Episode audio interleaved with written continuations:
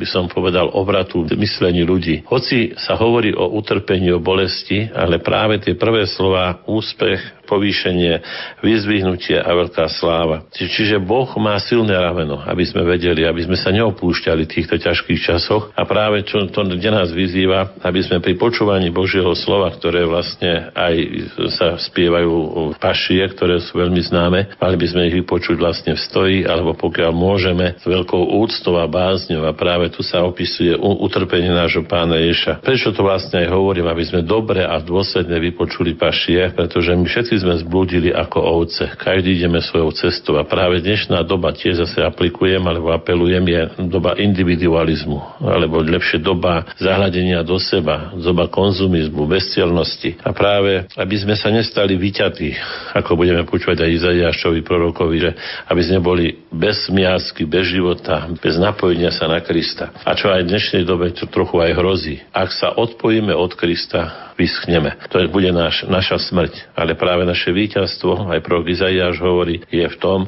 že vlastne spolu s Kristom budeme možno aj trpieť, ale spolu s Kristom aj zvíťazíme. Ďalšia časť po pašiach, ktoré sú veľmi krásne a dá sa povedať, je vlastne slávnostná modlitba veriacich. Sú to také najdlhšie modlitby veriacich, aké kedy vlastne sa modlievame. Za, modlievame sa za svetú církev, za katechumenov, za biskupov, za pápeža, za židov, za neveriacich, za tých, kto veria Boha, za jednotu kresťanov, za tých, ktorí neveria Boha, ktorí znášajú útrapy. Takže vlastne každá tá modlitba je veľmi hlboká. Napríklad za tých, čo neveria Krista, Všemohúci Bože, daj, aby tí, čo nevyznávajú Krista, žili pred svojou tvárou statočným životom životom. Aby sme sa nemohli vyhovárať, že vlastne čo prinášlo kresťanstvo, alebo čo dáva Boh. Boh nám dáva, dá, dá podať základ mravného a usporiadaného spôsobu života. Takže tieto modlitby sme mali prežiť ako tak dôsledne, obetujúca za tých, ktorí máme radi. A v záverečnej alebo predzáverečnej fáze je vlastne znakom Veľkého piatku je adorácia kríža. Hľa drevo kríža. Tento deň sa kláňame krížu akoby samotnej sviatosti oltárnej. Preto s veľkou úctou vlastne môžeme zotrvať adorácii pred e, ukrižovaným Kristom. Niekde sú Bože hroby, niekde to máme majú položený kríž pred oltárom, osamotený. Môže sa táto adorácia robiť dvojakým spôsobom, alebo aj odhalenie kríža. A ktorí sú veľmi šikovní a nadaní, môžu aj po grécky Hagios Oteos, Svetý Bože Hagios Ischiros a Hagios Atanázos. To znamená, Svetý nesmrteľný, zmiluj sa nad nami. Máme to zo starej liturgie, ktorú vlastne ešte aj dnes používa byzantská liturgia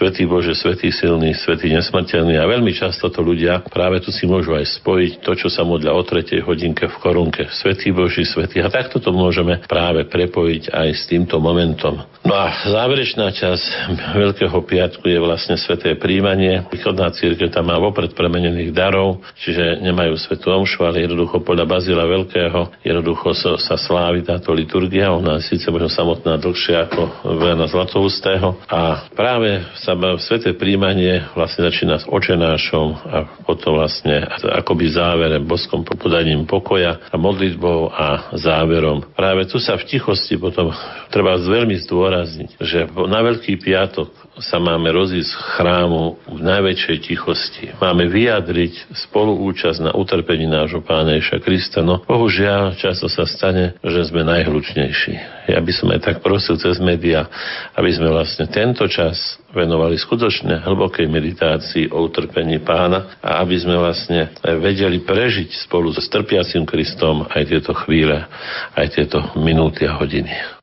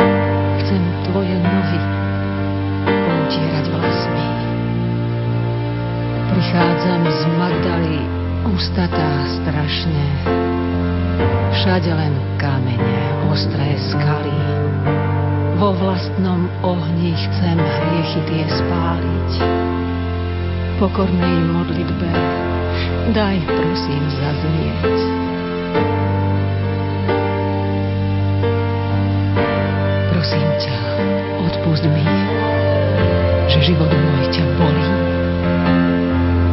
Prosím ťa, odpust mi, že otváram ti rany. Prosím ťa, odpust mi,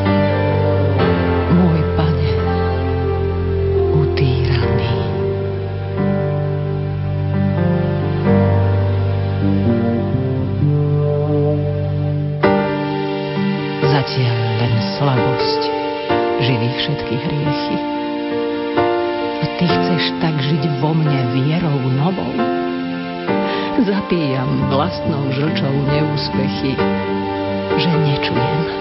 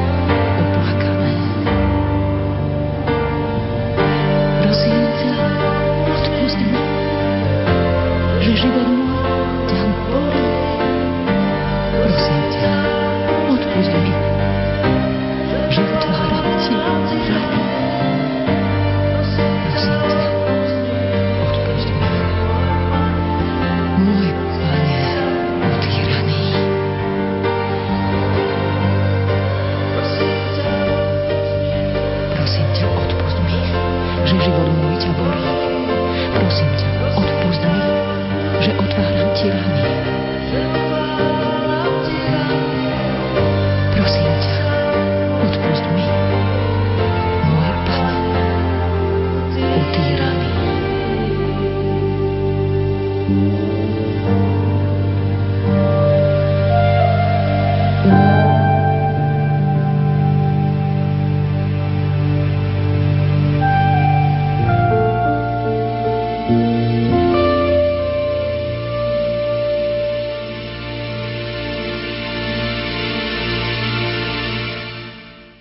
Monsignor Marian Gavenda v knihe Via Crucis píše Via Crucis, krížová cesta, sa všeobecne chápe v troch významoch. Znamená posledné chvíle Ježišovho života, cestu od Pilátovho sídla povrch Golgoty a udalosti s ňou spojené. Taktiež znamená pobožnosť, ktorou si veriaci tieto udalosti pripomínajú a napokon vyjadruje aj celkové nasledovanie Krista dobrovoľným príjmaním utrpenia a bolesti, ktoré sa v spojení s ním stávajú zdrojom vykúpenia. Vziať na plecia svoj kríž a nasledovať Krista je podmienkou pre každého učeníka Božieho kráľovstva. Kým tých, ktorí uverili v Krista a dali sa pokrstiť, nenazvali kresťanmi, volali ich jednoducho príslušníci cesty. No i potom kresťania vnímali pozemský život ako cestu do pravej očiny. Plne sa zapájali do každodenného života, o čom hovoria ranokresťanské svedectvá, no cieľ života videli v osobnom stretnutí sa s Kristom, za ktorého boli ochotní obetovať i svoj život. Keďže prvé storočia poznačovali kristologické bludy ohrozujúce vieru v Kristovo božstvo, dôra sa kládol na slávu skrieseného Krista a na jeho velebnosť ako Božieho syna a pantokrátora, teda vševlácu. Napriek tomu spomienka na Ježišovo utrpenie bola pre kresťanov posilou stáročia skôr, než sa v náboženskej praxi objavila pobožnosť krížovej cesty. Nenašiel som účinnejší prostriedok na všetko než Kristové rany, hovorí svätý Augustín a dodáva. Preto nie je pre nás nič spasiteľnejšie, než denne rozímať o tom, ako pre nás Boho človek trpel. Pri vtedy zaužívanom alegorickom výklade písma duchovní autori prirovnávali kríž k rajskému stromu života, Noémovej arche, drevu na obetu, ktoré niesol Izák na vrchu Moria, k Jakubovmu rebríku, k Mojžišovej palici a k medenému hadovi. Inšpirované spisy ani neskoršie autory však vonkoncom neučia masochistickému vyhľadávaniu utrpenia jasne hovoria, že každá forma nasledovania Ježišovho utrpenia nutne zahrňuje moc jeho zmrtvých stania, ktoré dáva život, svetlo a silu na dôverné spojenie s Bohom a aktívnu spoluprácu na jeho spásonosnom diele vo svete. Podľa najstaršej tradície prvý, kto si konal pobožnosť krížovej cesty, bola Pana Mária – podľa sírskeho apokryfu asi z 5. storočia na konci života prechádzala jeruzalemskými ulicami, na ktorých sa odohrali udalosti krížovej cesty. Pripomínala si ich a znovu ich prežívala so svojím synom. Medzi rastúcim počtom pútnikov do Svetej Zeme v 4. a 5. storočí už možno badať určitý náznak tejto pobožnosti. V rozličnom poradí prechádzali pamätnými miestami, pripomínali si jednotlivé okamihy Ježišovho utrpenia, meditovali a modlili sa. Obrátenie cisára Konštantína a nájdenie svätého kríža v 4. storočí boli silným impulzom k verejnej úcte kríža. Kríž pozbudzoval do veľkodušnosti a sebaobetovania v tomto svete a bol zárukou víťazstva v budúcom živote – keď boli jeho čiastočky prenesené do západných krajín, stali sa podnetom na ľudové prejavy viery, v ich moc oslobodzovať kresťanov od akéhokoľvek zla. Na prelome tisícročí sa menila aj duchovná citlivosť veriacich voči Kristovmu utrpeniu. Spomínala sa s bolesťou, hľadelo sa naň so súcitom, spájala sa s ním. Ukrižovaný vyvolávala skôr súcit ako pocit víťazstva. Známe sú pobožnosti ku Kristovým pádom, ktoré postupne vyústili do zastavenia a sformovala sa súčasná podoba krížovej cesty. Po križiackých výpravách v 11. až 13. storočí a najmä po usídlení sa františkánov na posvetných miestach sa táto úcta ešte viac rozvíjala a postupne si ju pútnici, odchádzajúci do Svetej Zeme, prinášali aj do Európy. Šli sme cestou, po ktorej kráčal Kristus a niesol svoj kríž. Píše Dominikán Ricoldo de Monte Cruci s koncom 13. storočia a spomína Herodesov palác, miesto Litostrotos, kde stal kríž i hrob.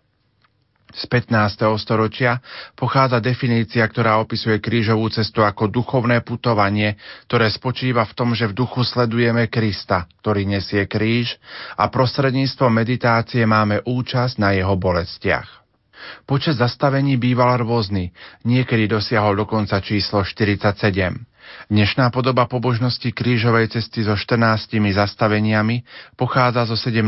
storočia zo Španielska, odkiaľ sa rýchlo rozšírila do ostatných európskych krajín, a to najmä vďaka dvom veľkým apoštolom krížovej cesty – svetému Leonardovi da Porto Mavríciovi a svetému Alfonzovi Máriovi de Liguri, zakladateľovi kazateľskej rehole redemptoristov. Tí svojimi kázňami, spismi a odpuskami, ktoré dosiahli od pápežov, významne prispeli k šíreniu tejto pobožnosti. V súčasnosti sa objavujú návrhy pripojiť ku krížovej ceste aj 15. zastavenie, aby táto pobožnosť vyvrcholila pripomienkou pánovho skriesenia.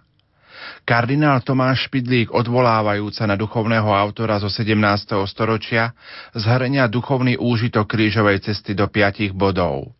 Poprvé, posilňuje vieru v Krista. Vidíme, že on jediný nás mieril s Otcom, je jediný prostredník medzi Bohom a ľuďmi. Po druhé, ujasňuje pocit hriechu. Ježiš padá na krížovej ceste, pretože padáme my. Po tretie, učíme sa chápať zmysel kríža, vlastných nehovod a utrpenia. Po štvrté, spoznávame, čo znamená oddať sa do Božej vôle. A napokon po piate, Kristus nesúci kríž je príkladom všetkých skutočných cností, výzvou na nasledovanie. Milí poslucháči, na Veľký piatok vám ponúkame pobožnosť krížovej cesty. Jednotlivé zastavenia sa modlia pracovníci Rádia Lumen. Krížová cesta je z knihy Rodina, domáca církev, liturgický rok v rodine, ktorú zostavili Jozef Jurko, Stanislav Beňo a Štefánia Beňová. Prajeme vám nerušené počúvanie.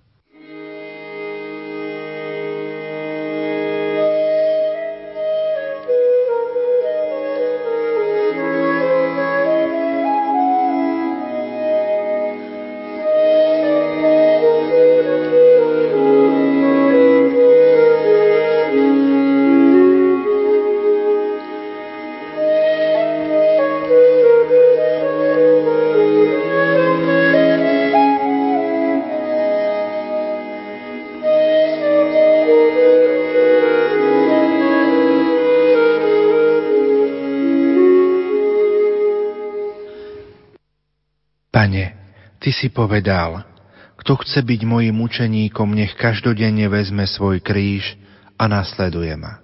V duchu každý z nás berie svoje ťažkosti a trápenia. Ochotne vykročíme za tebou. Otvor nám oči, dotkni sa našich srdc, aby sme videli a precítili veľkosť Tvojej lásky ku nám. Zo srdca nám je ľúto všetkých hriechov a previnení, ktorými ťa denne znova a znova pribíjame na kríž. Chceme povstať zo svojich hriechov, pomáhaj nám v tomto úsilí. Tvoja krížová cesta je pre nás školou utrpenia niesť svoje kríže trpezlivo a s láskou.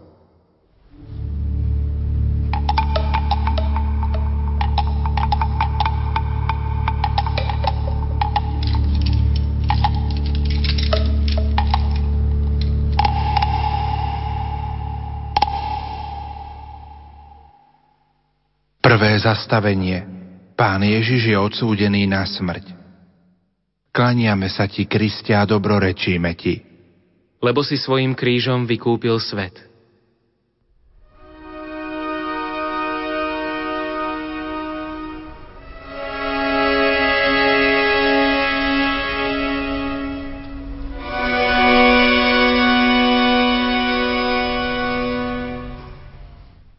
Ježiš stojí pred súdom. Tí, ktorí ho obvinujú, klamú. Súd ho však uzná vinným. Táto hrozná nespravodlivosť sveta musela hlboko zasiahnuť Kristovo srdce. V duchu si predstavujeme, ako by sme sa zachovali my, keby nás niekto nespravodlivo odsúdil. Vynaložili by sme všetko svoje úsilie, aby sme dokázali svoju nevinu. Ježiš mlčí, lebo dobrovoľne prijíma od nebeského Otca ortieľ smrti. Chce nás spasiť. Pane, nauč nás ochotne prijímať Božiu vôľu. Ukrižovaný Ježišu, zmiluj sa nad nami. Aj nad dušami vočistci.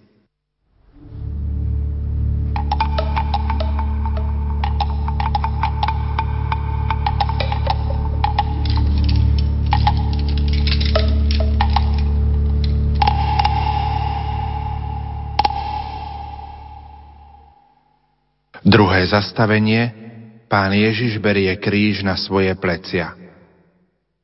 Klaniame sa ti, Kristia, a dobrorečíme ti. Lebo si svojim krížom vykúpil svet.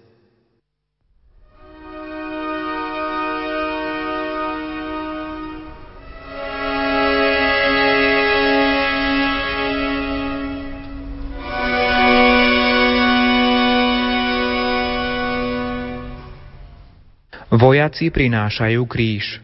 Ježiš si ho musí sám odniesť na miesto ukrižovania. Pán berie ochotne drevo kríža na svoje plecia. V kríži vidí poslanie od Otca.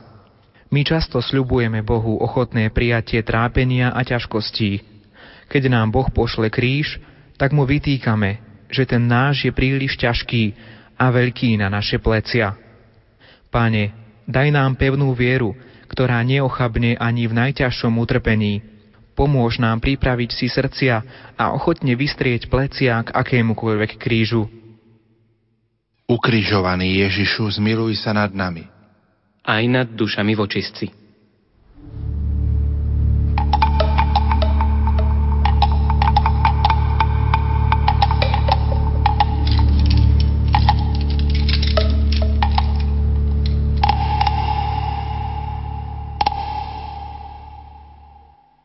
Tretie zastavenie.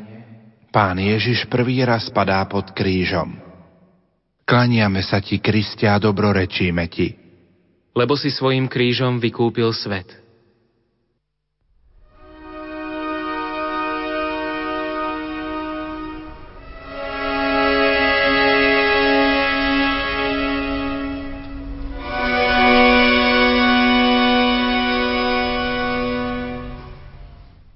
Ježiš je unavený z vypočúvania, bičovania a všetkých múk, ale hlavne tých vnútorných. Bolesť ho oslabila. Kríž, ktorý niesol, bol ťažký, preto prvýkrát pod jeho ťarchou padá na zem. Po chvíli sa vschopil, dvíha kríž a kráča ďalej. Kríž, ktorý nesie Kristus, je ťažký, ale on sa ho nevzdáva. Nesie ho ochotne ďalej v nás sa príliš často ozýva známe, ja už ďalej nevládzem, to sa nedá vydržať. Pane, daj nám Tvoju trpezlivosť a lásku k ťažkostiam. Ty nám nezazlievaš, keď ochabujeme, ale pomáhaj nám svojou milosťou znovu vstávať a kráčať ďalej. Ukrižovaný Ježišu, zmiluj sa nad nami. Aj nad dušami vočistci.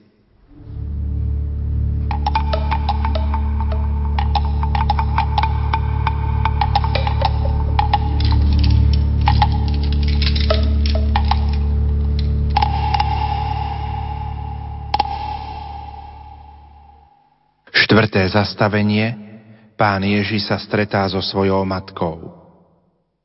Klaniame sa ti, Kristia, a dobrorečíme ti. Lebo si svojim krížom vykúpil svet.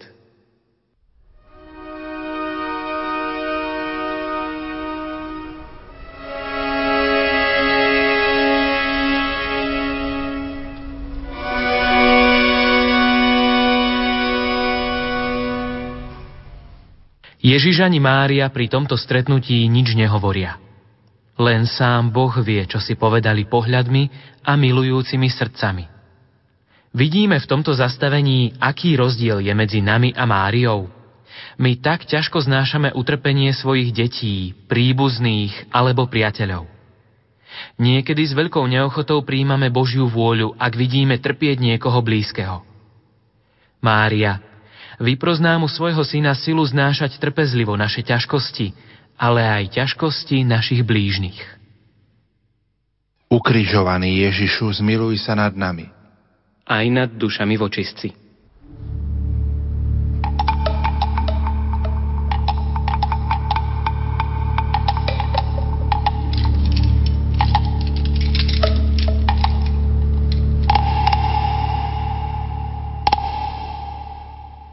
Piaté zastavenie. Šimon Cyrenejsky pomáha pánu Ježišovi niesť kríž. Klaniame sa ti, Kristia, a dobrorečíme ti. Lebo si svojim krížom vykúpil svet.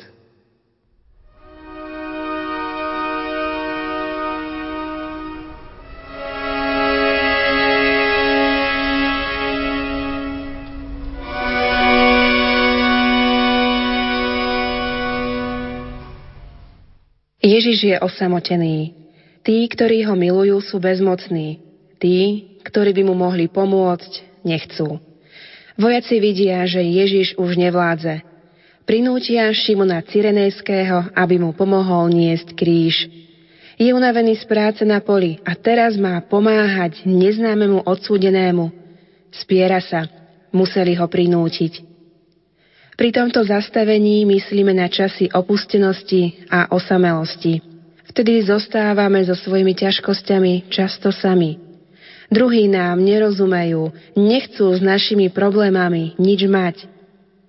Pane, daj nám silu vždy ochotne pomáhať všetkým ľuďom v ich bolesti a trápení. Dôverujeme Ti, že v našich krížoch a ťažkostiach nám pomôžeš a pošleš aj nám pomoc skrze našich blížnych. Ukrižovaný Ježišu, zmiluj sa nad nami. aj nad dušami vočistci.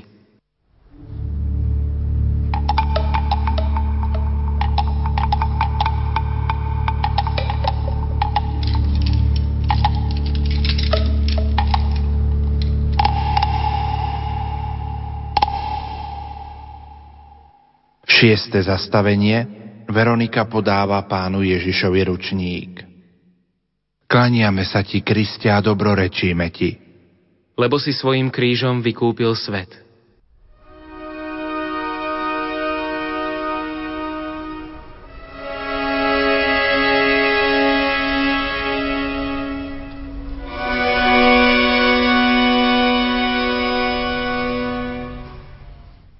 Ježiš kráča opustený. Je vyčerpaný na tele aj na duchu. Kríž ho stále viac tlačí. Z davu, z ktorého sála ukrútnosť, vychádza Veronika a podáva Ježišovi šatku, aby mu utrela skrvavenú tvár. Ježiš upriami svoju pozornosť na ňu a božsky sa jej poďakuje. Črty jeho tváre zostanú na šatke. Pane, nauč nás týmto zastavením všímať si potreby iných – nebyť ľahostajnými voči ľuďom okolo nás. S Tvojou pomocou chceme byť užitočnými a pomáhať im s láskou. Ukrižovaný Ježišu, zmiluj sa nad nami. Aj nad dušami vočistci.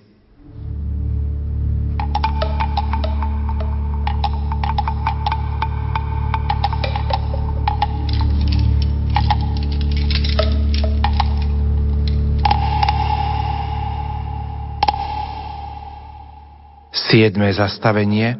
Pán Ježiš druhý raz padá pod krížom. Klaniame sa ti, Kristia, a dobrorečíme ti. Lebo si svojim krížom vykúpil svet –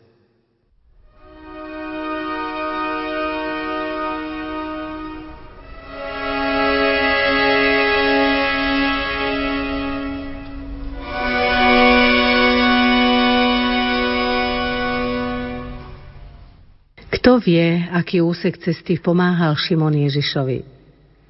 Znovu vidíme Ježiša niesť kríž medzi neľútostným davom. Jeho plecia ťaží kríž a dušu nevďak okolitého davu. Toho pritlačí k zemi druhýkrát. Pri pomyslení, že chce všetkých ľudí spasiť, vstáva s námahou a kráča ďalej. Pane, Keby sme my mali takú lásku k blížnym a vedeli za druhých trpieť.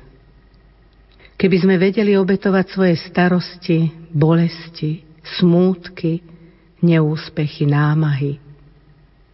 Keby sme ich vedeli obetovať nebeskému Otcovi za tých, ktorí sú nám drahí. Za rodičov, deti, súrodencov, kolegov v práci, za tých, ktorí sú v nebezpečenstve života, ktorí blúdia, žijú v hriechu. Vtedy by naše utrpenie bolo pre druhých požehnaním. Tak, ako tvoj kríž, pod ktorý si padol aj za nás. Ukrižovaný Ježišu, zmiluj sa nad nami. Aj nad dušami vočistci.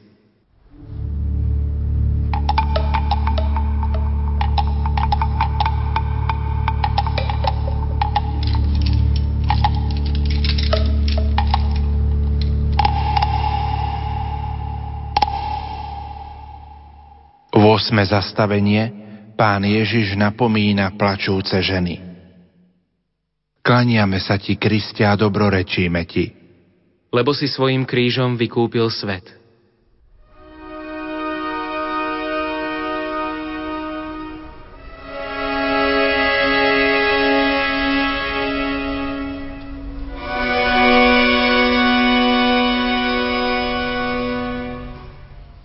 Vôkol Ježiša je nenávisť a posmech. Kráča v dave bezmocný. Všetko sa na ňom chveje od bolesti. Predsa sa otočí k plačúcim ženám. Pouča ich a láskavo napomína.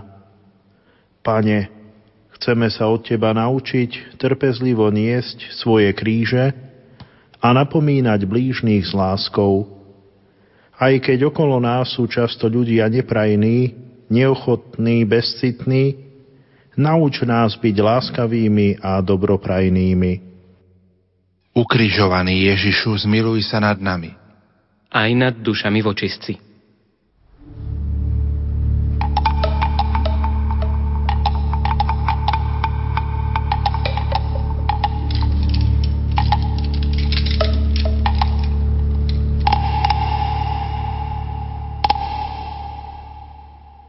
Deviate zastavenie. Pán Ježiš tretí raz padá pod krížom. Klaniame sa ti, Kristia, a dobrorečíme ti. Lebo si svojim krížom vykúpil svet.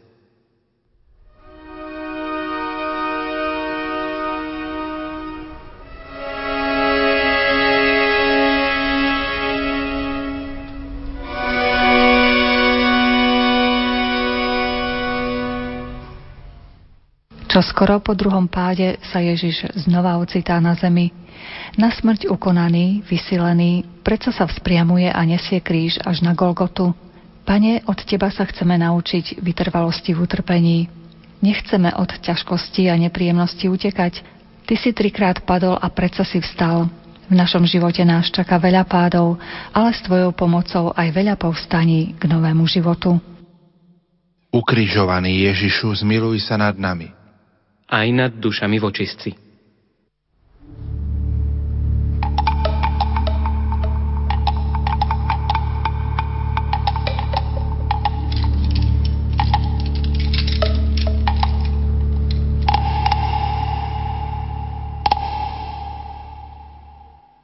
Desiate zastavenie Pánu Ježišovi zobliekajú šaty. Klaniame sa ti, Kristia, a dobrorečíme ti lebo si svojim krížom vykúpil svet.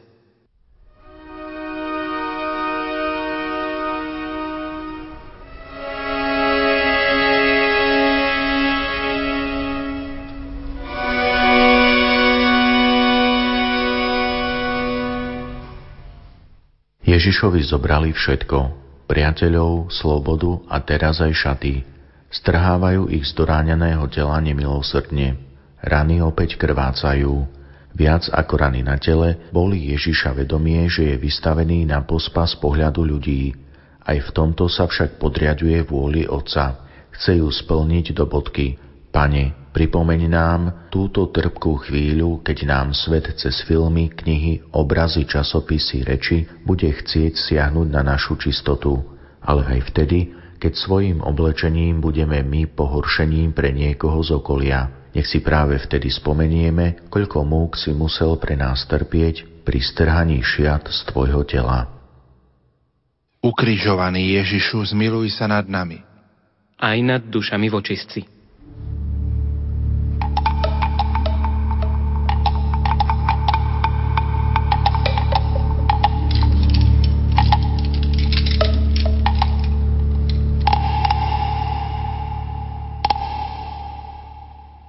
11. zastavenie Pána Ježiša pribíjajú na kríž. Klaniame sa ti, Kristia, a dobrorečíme ti. Lebo si svojim krížom vykúpil svet.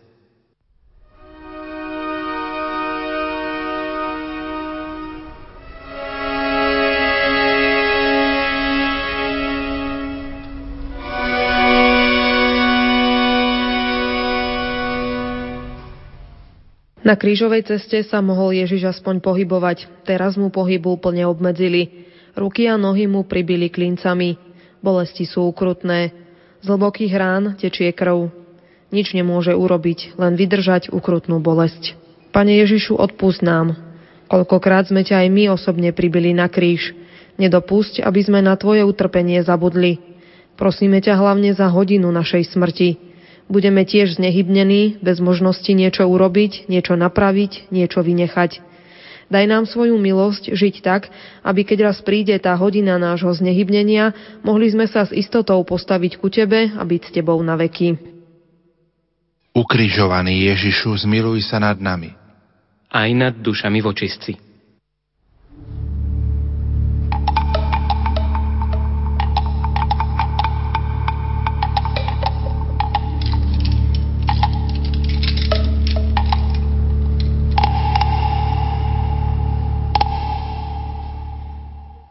12. zastavenie Pán Ježiš na kríži zomiera. Klaniame sa ti, Kristia, a dobrorečíme ti. Lebo si svojim krížom vykúpil svet –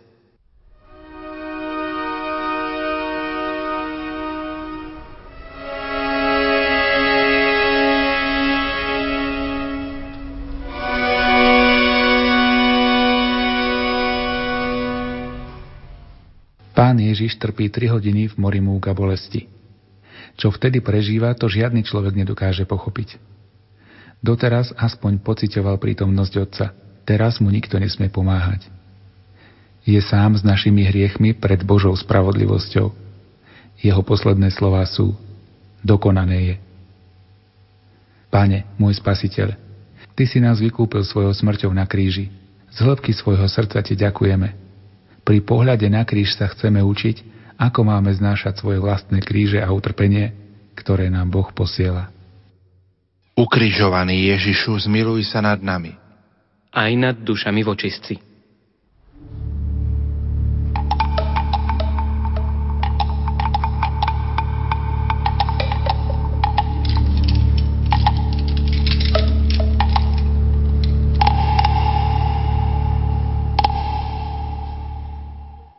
13. zastavenie pána Ježiša skladajú z kríža. Klaniame sa ti, Kristia, a dobrorečíme ti. Lebo si svojim krížom vykúpil svet.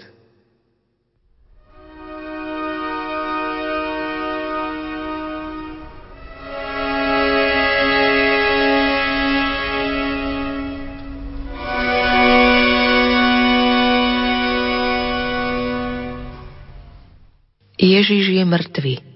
Počas troch rokov svojho účinkovania toľkých uzdravil, toľkým pomohol, podal pomocnú ruku. Z tých najvernejších zostala len malá hrstka. Teraz jeho nehybné telo položili do lona trpiacej matky. Ježiš musel zomrieť za nás a na tretí deň vstal z mŕtvych – to je odpoveď pre mnohých na otázku, prečo musím trpieť? Prečo musím zomrieť? Prečo sa musím zapierať? Jedine v kríži je odpoveď. Všetko naše utrpenie prijaté s láskou, naše umrtvovanie prináša ovocie až v nebi, vo väčšnosti, kde povstaneme k novému životu. Ukrižovaný Ježišu, zmiluj sa nad nami aj nad dušami vočistci.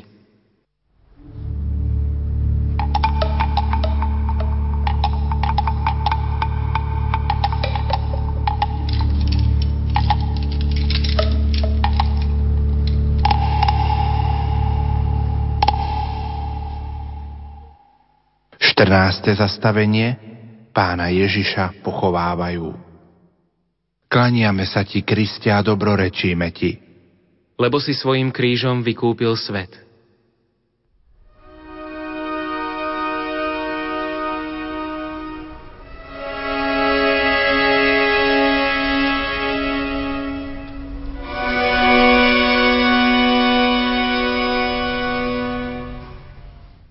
Ježiša zabalia do plátna a položia do nového hrobu. Privalia k nemu veľký kameň a smutne odchádzajú domov. Zdá sa, že je koniec nádejám. Pane, po Veľkom piatku prišlo nedelné veľkonočné ráno. Radostná zväzť obletí okolím. Ježiš vstal z mŕtvych. Daj nám pochopiť, Pane, že každá bolesť je prameňom požehnania a raz aj prameňom väčšného života v nebi. Ukrižovaný Ježišu, zmiluj sa nad nami. Aj nad dušami vočistci.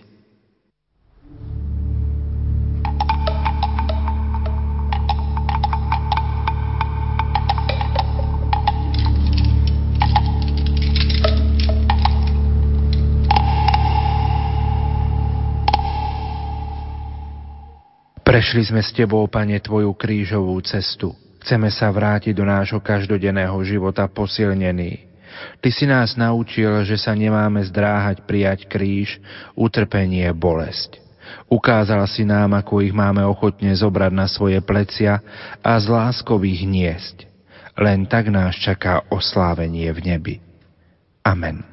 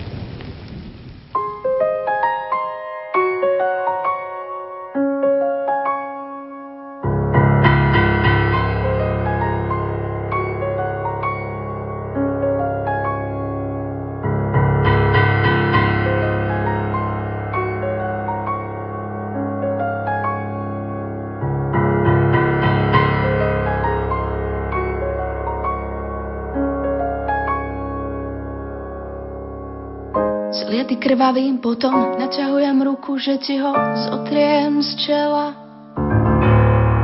Súval si o krok sa cedrom za potok, nechceš ma bližšie. Nikdy som viacej nelačnela byť s tebou.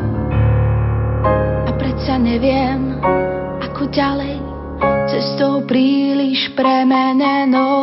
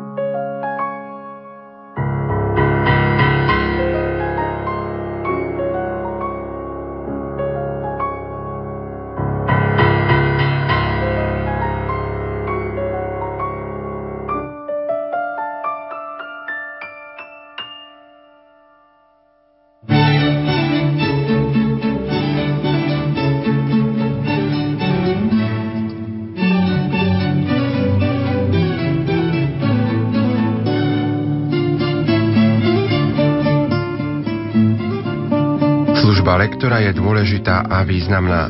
Lektor je hlasom Krista.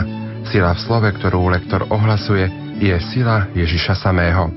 Projekt Chodte a hlásajte je pripravovaný v spolupráci s docentkou Evou Žilinekovou a profesorom Antonom Tyrolom.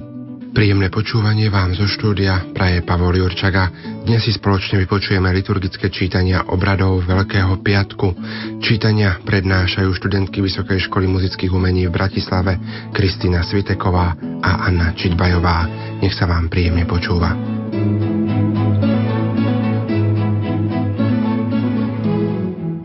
Témou prvého čítania veľkopiatočnej liturgie je štvrtá pieseň o pánovom služobníkovi. V Izaiášovom proroctve sa nachádzajú celkové štyri zvláštne texty s touto témou. V dejinách výkladu písma už zaznelo množstvo komentárov k týmto textom, nad ktorými treba konštatovať, že najuspokojivejší výklad je ten, ktorý sa vzťahuje na Ježiša Krista ako na Mesiáša, ktorého predpovedal Izaiáš a ostatní proroci.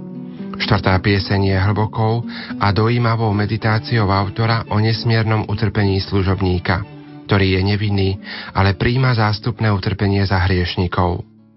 Čítanie z knihy proroka Izaiáša Boh hovorí Hľa, môj služobník bude úspešný, bude povýšený, vyzdvihnutý a veľmi slávny. Ako sa mnohí nad ním zhrozili, lebo bol zohavený, že sa výzorom nepodobá človeku a vzhľadom sa neponáša na ľudí, tak rozoženie mnohé národy.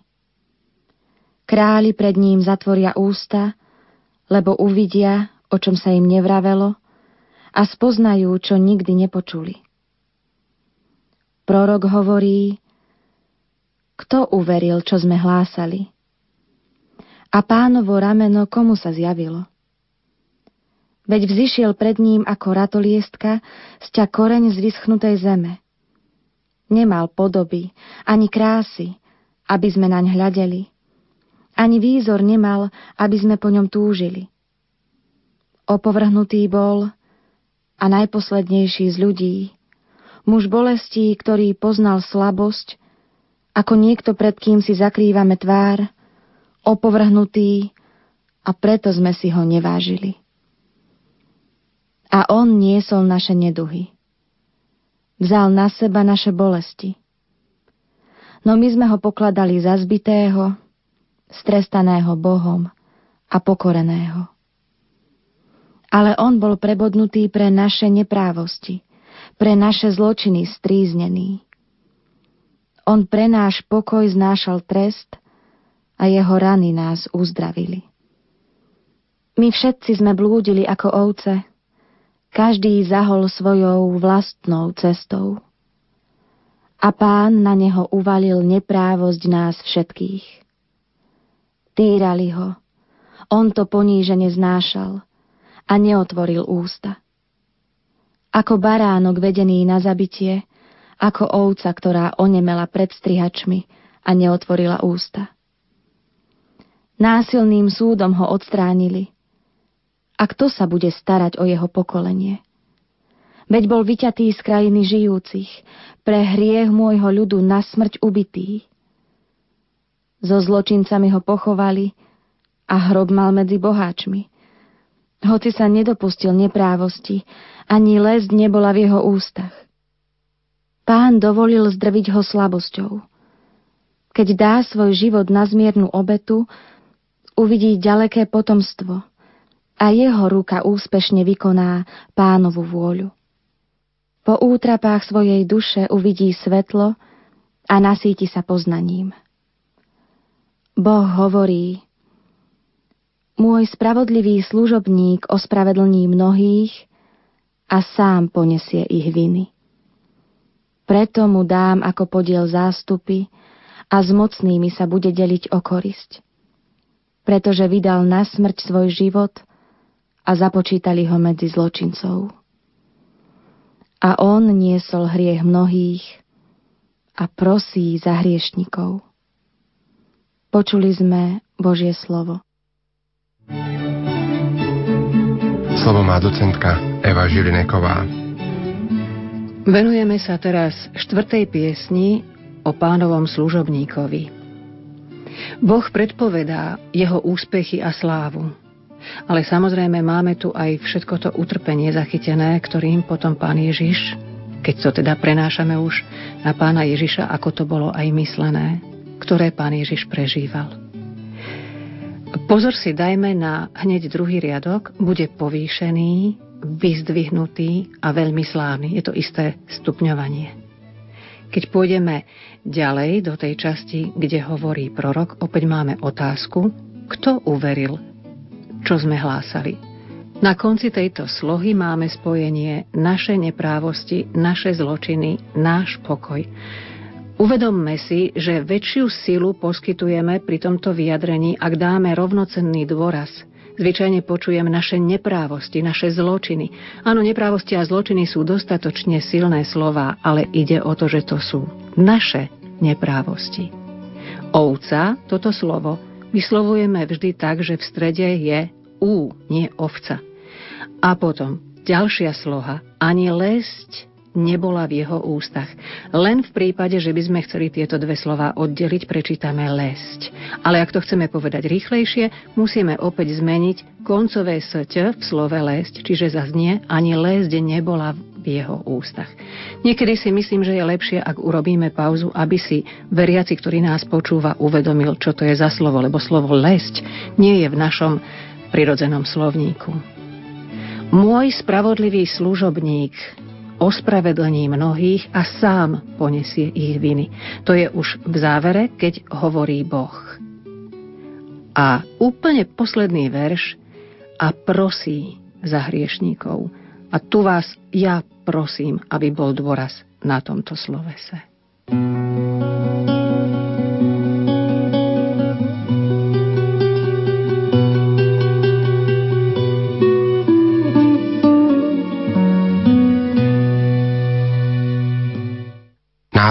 31, z ktorého je tento medzispev, je dôverná modlitba v súžení. Je to vlastne meditácia človeka, ktorý musí znášať nespravodlivé utrpenie.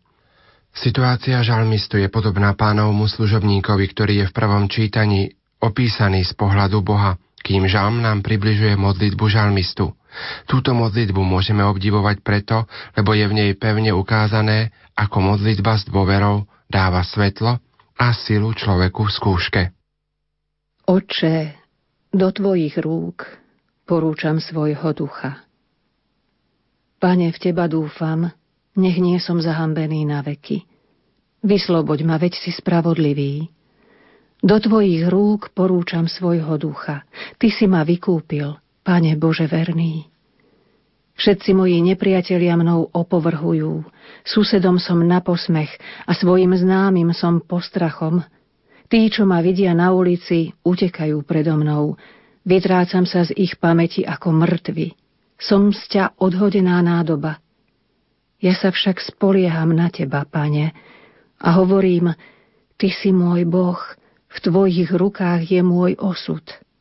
Vytrhni ma z rúk mojich nepriateľov a prenasledovateľov, rozjasni svoju tvár nad svojím sluhom a zachráň ma vo svojom milosrdenstve. Vzmužte sa a majte srdce statočné, vy všetci, čo dúfate v pána. List Hebrejom je veľmi dôležitým novozákonným textom, ktorý nám hovorí o podstate novozákonného kňastva. Ono spočíva ani nie tak vo vonkajšom úrade, ako skôr vo vnútornom stotožnení sa vlastnou vôľou s Ježišom Kristom, ktorý nás vedie cez utrpenie a smrť k sláve vykúpenia. Čítanie z listu Hebrejom Bratia, keďže máme vznešeného veľkňaza, ktorý prenikol nebesia, Ježiša, Božieho Syna, držme sa svojho vyznania. Veď nemáme veľkňaza, ktorý by nemohol cítiť s našimi slabosťami. Veď bol podobne skúšaný vo všetkom, okrem hriechu. Pristupujme teda s dôverou k trónu milosti, aby sme dosiahli milosrdenstvo a našli milosť a pomoc v pravom čase. Kristus v dňoch svojho pozemského života so silným výkrikom a so slzami prednášal prozby a modlitby tomu, ktorý ho mohol zachrániť od smrti. A bol vyslyšaný pre svoju bohabojnosť.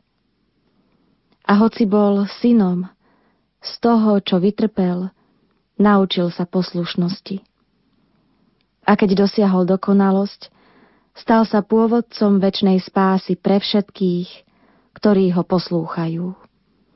Počuli sme Božie slovo. Slovo má docentka Eva Žilineková. Zvyčajne vám radím, aby ste si všímali to, čo je písané tým šikmým písmom, kurzívou, takým e, jemnejším písmom pod druhým čítaním, teda pred tým, odkiaľ to čítanie je. Tu máme napísané, naučil sa poslušnosti a stal sa pôvodcom väčšnej spásy pre všetkých, ktorí ho poslúchajú. Ak si toto uvedomíme, tak vlastne budeme vedieť, ako zdôrazňovať, na čo dávať väčší pozor, čo viac vytiahnuť z toho, aby zaznelo. Ešte si dovolím z hľadiska obsahového pripomenúť to, že z tohoto úrivku z listu Hebreom nám jasne vychádza, že Kristus je veľkňazom, ale prežil a pretrpel naše bolesti. Že je toto všetky myšlienky, ktoré v tomto úrivku nájdeme, sa týkajú nás a sú nesmierne povzbudzujúce. V poslednej vete tohoto úrivku máme napísané a hoci bol synom, snažím sa vždy upozorňovať na to, že syn je napísané veľkým písmenom. Aby sme neprečítali a hoci bol synom, ako všedne, môj syn, váš syn, náš syn. Ale toto je syn Boží. thank you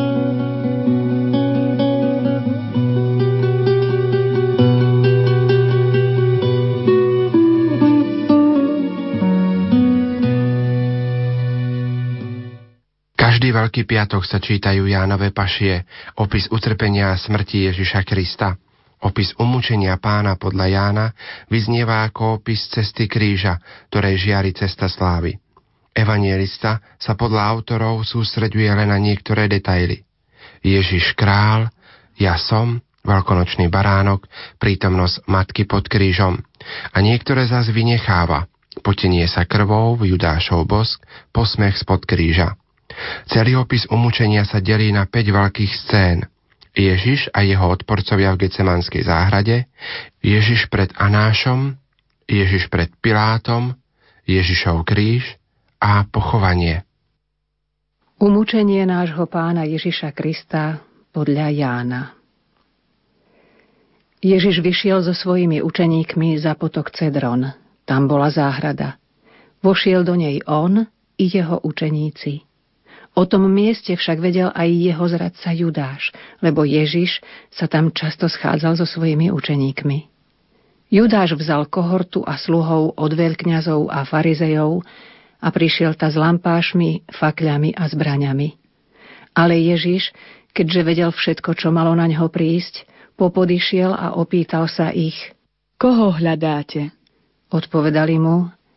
Ježiša Nazareckého. Povedal im, ja som. Bol s nimi aj zradca Judáš.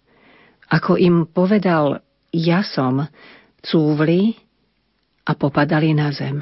Znova sa ich teda opýtal. Koho hľadáte? Oni povedali Ježiša Nazareckého. Ježiš odvetil Povedal som vám, ja som. Keď teda mňa hľadáte, týchto nechajte odísť. Tak sa malo splniť slovo, ktoré povedal z tých, ktorých si mi dal, nestratil som ani jedného. Šimon Peter mal meč, vytasil ho, zasiahol ním veľkňazovho sluhu a odťal mu pravé ucho. Sluha sa volal Malchus. Ale Ježiš Petrovi povedal Schovaj meč do pošvy. A zda nemám piť kalich, ktorý mi dal otec. Kohorta Veliteľ a židovskí slúhovia Ježiša chytili, zviazali ho a priviedli najprv k Annášovi, bol totiž tesťom Kajfáša, ktorý bol veľkňazom toho roka. A bol to Kajfáš, čo poradil Židom, je lepšie, ak zomrie jeden človek za ľud. Za Ježišom šiel Šimon Peter a iný učeník – ten učeník sa poznal s veľkňazom a vošiel s Ježišom do veľkňazovho dvora. Peter však ostal vonku pri dverách. Potom ten druhý učeník, čo sa poznal s veľkňazom, vyšiel, prehovoril s vrátničkou a voviedol ta Petra. Tu vrátnička povedala Petrovi, Nie si aj ty z učeníkov toho človeka? On vravel, Nie som. Stáli tam sluhovia a strážnici, ktorí si rozložili oheň, lebo bolo chladno a zohrievali sa. S nimi stál aj Peter a zohrieval sa. Veľkňaz sa vypitoval Ježiša na jeho učeníkov a na jeho učenie. Ježiš mu odpovedal, Ja som verejne hovoril svetu. Vždy som učil v synagóge a v chráme, kde sa schádzajú všetci Židia a nič som nehovoril tajne. Prečo sa pýtaš mňa? Opýtaj sa tých, ktorí počuli, čo som im hovoril. Oni vedia, čo som hovoril. Ako to povedal, jeden zo sluhov, čo tam stál, udrel Ježiša po tvári a povedal Tak odpovedáš veľkňazovi? Ježiš mu odvetil Ak som zle povedal, dokáž, čo bolo zlé. Ale ak dobre, prečo ma biješ? A tak ho Annáš, zviazaného, poslal k veľkňazovi Kajfášovi. Šimon Peter tam stál a zohrieval sa. I pýtali sa ho. Nie si aj ty z jeho učeníkov? On zaprel. Nie som. Jeden z veľkňazových sluhov, príbuzný toho, ktorému Peter odťal ucho, vravel. A nevidel som ťa s ním v záhrade? Peter znova zaprel a v tom zaspieval kohút. Od Kajfáša viedli Ježiša do vládnej budovy. Bolo už ráno, ale oni do vládnej budovy nevošli, aby sa nepoškvrnili a mohli jesť veľkonočného baránka. Preto vyšiel von za nimi Pilát a opýtal sa, Akú žalobu podávate proti tomuto človeku? Odpovedali mu, Keby tento nebol zločinec, Neboli by sme ti ho vydali. Pilát im povedal, vezmite si ho a súďte podľa svojho zákona. Židia mu odpovedali, my nesmieme nikoho usmrtiť. Tak sa malo splniť Ježišovo slovo, ktorým naznačil, akou smrťou zomrie. Pilát opäť vošiel do vládnej budovy, predvolal si Ježiša a spýtal sa ho. Si židovský kráľ? Ježiš odpovedal. Hovoríš to sám od seba? alebo ti to iní povedali o mne? Pilát odvetil.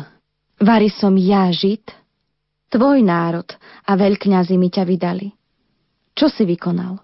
Ježiš povedal, moje kráľovstvo nie je z tohto sveta. Keby moje kráľovstvo bolo z tohto sveta, moji služobníci by sa bili, aby som nebol vydaný Židom. Lenže moje kráľovstvo nie je stadiaľto. Pilát mu povedal, tak predsa si kráľ? Ježiš odpovedal, Sám hovoríš, že som kráľ. Ja som sa na to narodil a na to som prišiel na svet, aby som vydal svedectvo pravde. Každý, kto je z pravdy, počúva môj hlas. Pilát mu povedal, čo je pravda? Ako to povedal, znova vyšiel k Židom a vravel im. Ja na ňom nenachádzam nejakú vinu. Je však u vás zvykom, že vám na Veľkú noc prepúšťam jedného väzňa. Chcete teda, aby som vám prepustil židovského kráľa? Oni znova kričali. Toho nie, ale Barabáša. A Barabáš bol zbojník. Vtedy Pilát Ježiša vzal a dal ho zbičovať. Vojaci uplietli strnia korunu, položili mu ju na hlavu a odeli ho do purpurového plášťa – Prichádzali k nemu a hovorili Buď pozdravený, židovský kráľ. A byli ho po tvári. Pilát znova vyšiel a povedal im Pozrite, privádzam vám ho von, aby ste vedeli, že na ňom nejakú vinu nenachádzam. Ježiš vyšiel von s trňovou korunou a v purpurovom plášti. Pilát im povedal Hľa, človek. Len čo ho zazreli veľkňazi a ich sluhovia, kričali Ukrižuj, ukrižuj ho. Pilát im povedal Vezmite si ho a ukrižujte. Ja na ňom nenachádzam vinu. Židia mu odpovedali My máme zákon a podľa zákona musí umrieť, lebo sa vydával za Božieho syna. Keď to Pilát počul, ešte väčšmi sa naľakal. Znova vošiel do vládnej budovy a spýtal sa Ježiša. Odkiaľ si? Ale Ježiš mu neodpovedal. Pilát sa ho spýtal. So mnou sa nechceš rozprávať. Nevieš, že mám moc prepustiť ťa a moc ukrižovať ťa? Ježiš odpovedal. Nemal by si nado mnou nejakú moc, keby ti to nebolo dané z hora.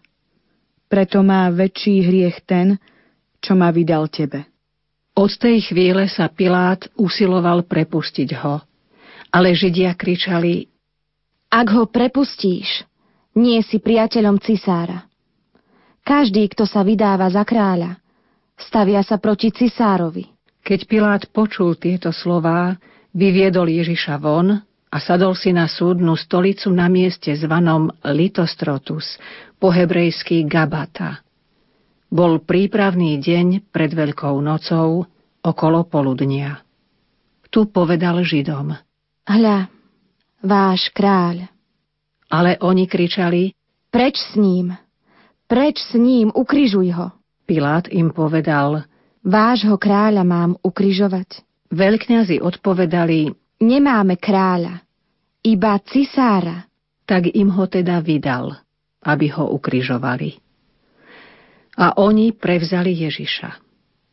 Sám si niesol kríž a vyšiel na miesto, ktoré sa volá Lepka, po hebrejsky Golgota.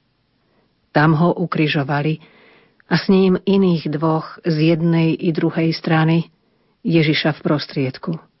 Pilát vyhotovil aj nápis a pripevnil ho na kríž. Bolo tam napísané Ježiš Nazarecký, židovský kráľ. Tento nápis čítalo mnoho Židov, lebo miesto, kde Ježiša ukrižovali, bolo blízko mesta a bol napísaný po hebrejsky, latinsky a grécky. Židovskí veľkňazi povedali Pilátovi, Nepíš, židovský kráľ, ale on povedal, som židovský kráľ. Pilát odpovedal, čo som napísal, to som napísal. Keď vojaci Ježiša ukrižovali, Vzali jeho šaty a rozdelili ich na štyri časti pre každého vojaka jednu. Vzali aj spodný odev, ale tento odev bol nezošívaný, od hora v celku utkaný. Preto si medzi sebou povedali, Netrhajme ho, ale losujme oň, čí bude. Aby sa splnilo písmo, rozdelili si moje šaty a o môj odev hodili los. A vojaci to tak urobili. Pri Ježišovom kríži stála jeho matka, sestra jeho matky Mária Kleopasova a Mária Magdaléna. Keď Ježiš uzrel matku a pri nej učeníka, ktorého miloval, povedal matke. Žena hľa, tvoj syn. Potom povedal učeníkovi. Hľa, tvoja matka a od tej hodiny si ju učeník vzal k sebe. Potom Ježiš vo vedomí, že je už všetko dokonané, povedal, aby sa splnilo písmo. Žij s ním. Bola tam nádoba plná octu. Nastokli teda na izop špongiu naplnenú octom a podali mu ju k ústam. Keď Ježiš okúsil ocot, povedal Je dokonané. Naklonil hlavu a odovzdal ducha. Keďže bol prípravný deň, Židia požiadali Piláta, aby ukrižovaným polámali nohy a sňali ich, aby nezostali telá na kríži cez sobotu, lebo v tú sobotu bol veľký sviatok. Prišli teda vojaci, polámali kosti prvému aj druhému, čo boli s ním ukrižovaní. No keď prišli k Ježišovi a videli, že je už mŕtvy, Kosti mu nepolámali, ale jeden z vojakov mu kopiou prebodol bok a hneď vyšla krv a voda.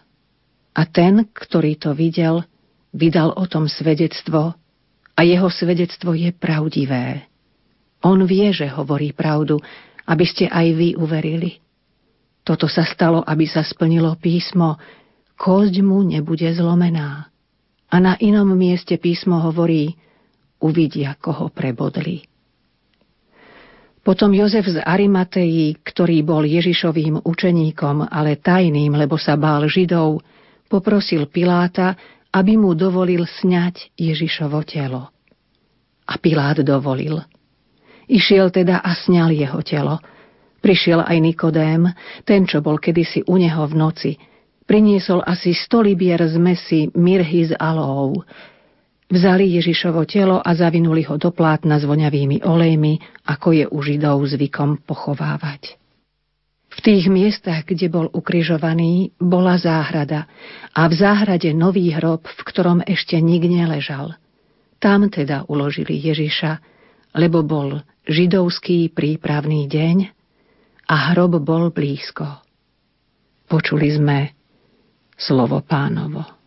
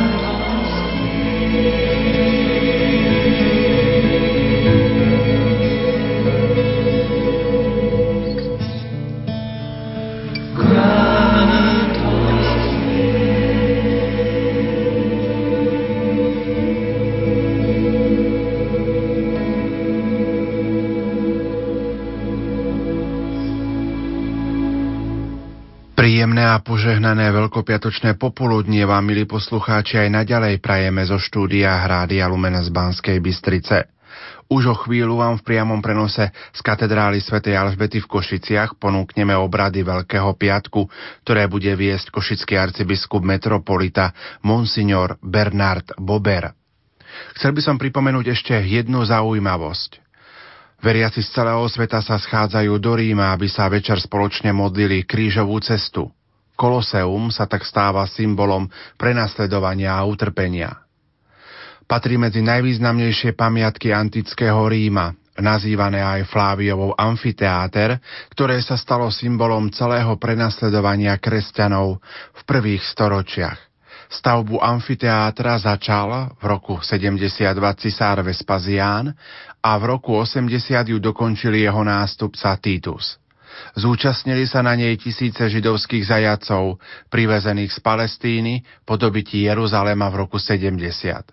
Názov Koloseum pochádza pravdepodobne od obrovskej sochy Kolosa cisára Nera, ktorá bola postavená na nedalekej vyvýšenine.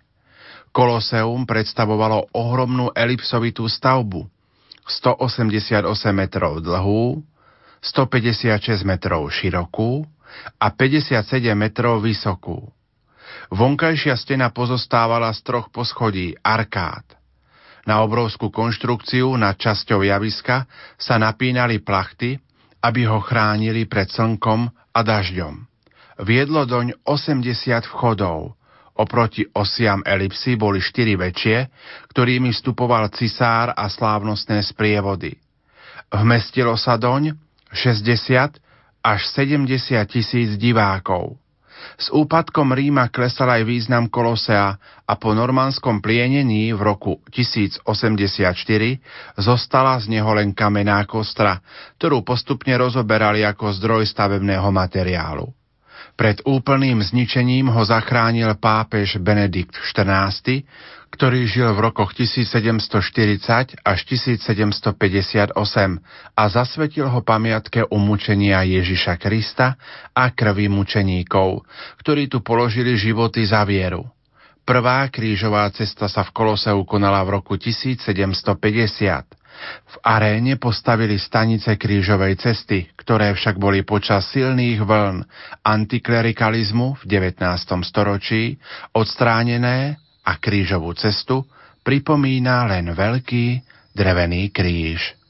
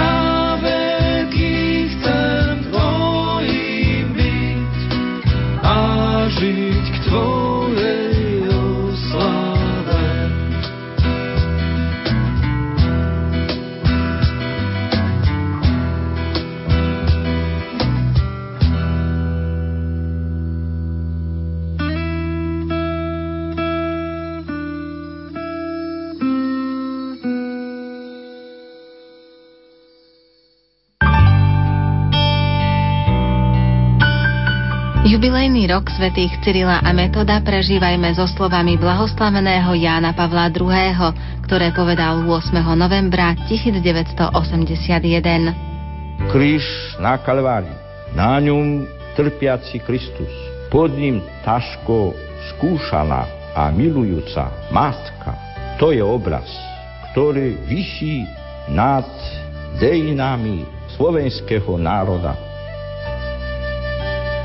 pri 1150. výročí je to výzva k vernosti tomuto dedičstvu. Platilo to v minulosti, platí to dnes. Môj drahý, zostávajte verní tomuto dedičstvu. Dedičstvo otcov zachovaj nám, Pane.